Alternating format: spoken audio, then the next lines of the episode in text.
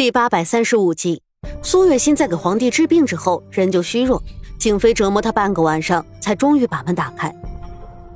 苏月心，你不是要和本妃抗衡吗？我告诉你，你不是我的对手。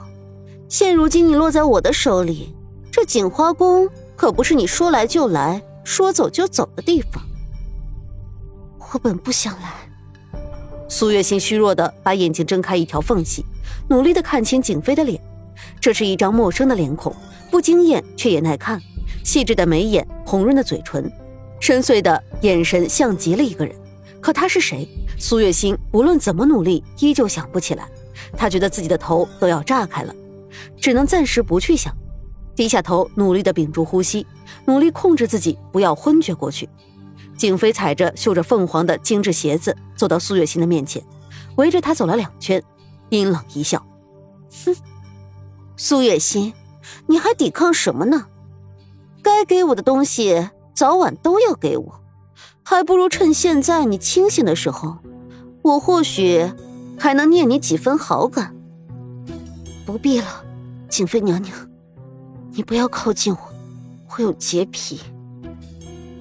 苏月心素来是气死人不偿命的，以前在宫中连沈炼都要惧怕她几分。后来做了婆婆，做了奶奶，才算是端庄儒雅，注意言辞。景妃没想到苏月心能说出这种话来，眼眸瞪得滚圆。你，你敢骂我？苏月心的心中咯噔一下，她下意识的看着景妃，双眸微微闪烁，嘴角因为紧张和激动轻轻颤抖。景妃，你，你能听懂“洁癖”两个字，说明你，你也是穿越而来。原来如此，景妃的浑身一震，下意识的向后退了一步。不过很快，看着虚弱的苏月心，她便又恢复了沉静，微微一笑：“本妃不明白你在说什么，苏月心，你不要说这种妖言惑众的话来拖延时间了。手镯给我，听明白没有？”苏月心越是看着景妃着急，越是冷笑：“哼，急什么？”你既然从现代而来，想来定然是我曾经认识的人。如果我没猜错的话，你是为了这手镯才会……闭嘴！这种疯话说出去也没人会信。苏月心，我告诉你，你现在不把手镯给我，我很快也会拿到，到时候别怪我弄死你。景妃的脸上已经写满了狰狞，可她却忘了什么。苏月心突然哈哈大笑起来。他笑得前仰后合，原来是你，真的是你！为了这手镯，你居然跟我到了古代。陆孝离，你可真够拼的！苏月心的话让站在面前的景妃面部剧烈的抽动了几下，她下意识的看着身边的几位护卫和丫头，冷声道：“你们几个都出去！这女人疯了，这些疯话不许出去乱传。”几人木讷答应，全都退了出去。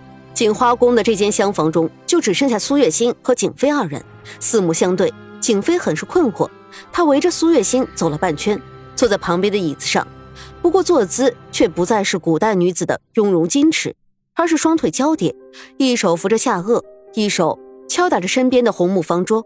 苏月心看到这姿势，更加确信眼前的人就是陆孝离，医学研究院院长的千金。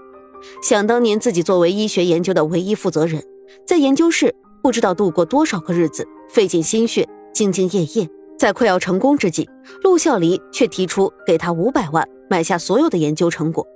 苏月心不同意，结果激怒了陆孝离。他认为自己家境显赫，有了这可喜可贺、震惊世界的医学成就之后，便更加锦绣前程。更认定苏月心不把这套成熟神奇的医疗设备给他，是因为嫉妒他的出身高贵，二人因此发生激烈的争执。陆小离还打过苏月心的耳光，但是苏月心虽然是医学博士，性子却十分清高，他毫不犹豫地还手给了陆小离一巴掌。也正是这一巴掌，彻底的拉开了二人之间的战火硝烟。陆小离，真的是你？你雇凶杀我还不死心？居然跟着我一起穿越到了越国。眼前的景妃早已经把自己是陆小离的身份忘得差不多了。她不管自己是谁，眼下得到双凤手镯才是目的。苏月心，你果真够厉害！你是如何看出我就是陆小离的？嗯，现如今你落在我手上，不妨打开天窗说亮话。过了眼下，你就是想说也都没有机会了。景飞的眼中充满疑惑，苏月心也不隐瞒。除了你陆孝离，没有人知道双凤手镯的开启程序，别人就算是有心也不敢尝试。可你不同，你不但对他虎视眈眈，而且你还知道，若是硬抢，我可以和双凤手镯一起消亡。苏月心的话让景飞微微一笑。不错，若不是这个原因，我怎会留你这一口气？苏月心，我等着你，我相信你熬不过多久了。景飞说完，坐在苏月心的身边，端起茶杯喝起茶水来。苏月心此时也是干渴难耐，她沉思片刻，开口道：“我今日落在你手上，横竖都是一死。你若能给我个痛快，倒一杯茶水给我，这手中我就交给你。”当真？景飞立刻紧张起来，噌的一下子从椅子上站起来，盯着苏月心的眼睛问道：“你舍得双凤手镯？”我人都不行了，还有手镯有什么用？苏月心说话间，已经从怀中掏出手镯，眼瞅着自己朝思暮想的宝贝就在眼前，景飞上前一步，抓住手镯，赶紧捧在掌心。好，好，太好了！我盼了这么久的东西，终于归我所有了。苏月心，苏大博士，你研究了那么多年，这最卓越的医疗设备。还是落在了我陆孝离的手中。他这边正得意，就听见门口传来一阵脚步声。苏月心又说一次自己要喝水，景飞却突然翻脸，猛地将茶壶推得远远的。苏月心整个人为了一杯茶失去重心，一个踉跄，重重的跌在地上。丫鬟跑进来，有些惊慌失措：“娘娘，不好了，不好了！”景飞顾不得仔细去看那双凤手镯，连忙把宝贝揣在怀里。瞪着眼前的丫头，狠狠骂道：“你这不中用的东西，慌慌张张做什么？”丫鬟这才稳住，结结巴巴的说：“娘娘，纯公主带着无极巫妖闯进来了。”景妃一惊，也不管倒在地上的苏月心，死死的将门关上。到门口，便一把揪住丫鬟的脖领，低声问道：“你们怎么不拦着？这个时候多一事不如少一事，他最能捣乱。这个时候。”我看到他就会心烦，丫鬟吓得瑟瑟发抖。请娘娘饶命，实在不关我们的事，我们是拦着纯公主的，但是不管用啊！纯公主的脾气您还不知道吗？谁拦着她就砍死谁，这一路已经是血红一片了。找死！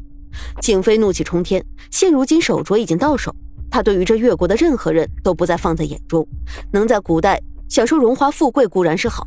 但是若不能凭着这手镯，他也有办法回到现代。想到这里，景妃阴狠一笑：“子纯，我本想多一事不如少一事，但是你硬是撞上来，就别怪我不客气了。”说话间，子纯已经带着无极和无忧到了近前。纯公主见景妃后，并未行礼，叫一声“皇嫂”，眼神中也尽是厌弃。苏月心在你这里，我要见她。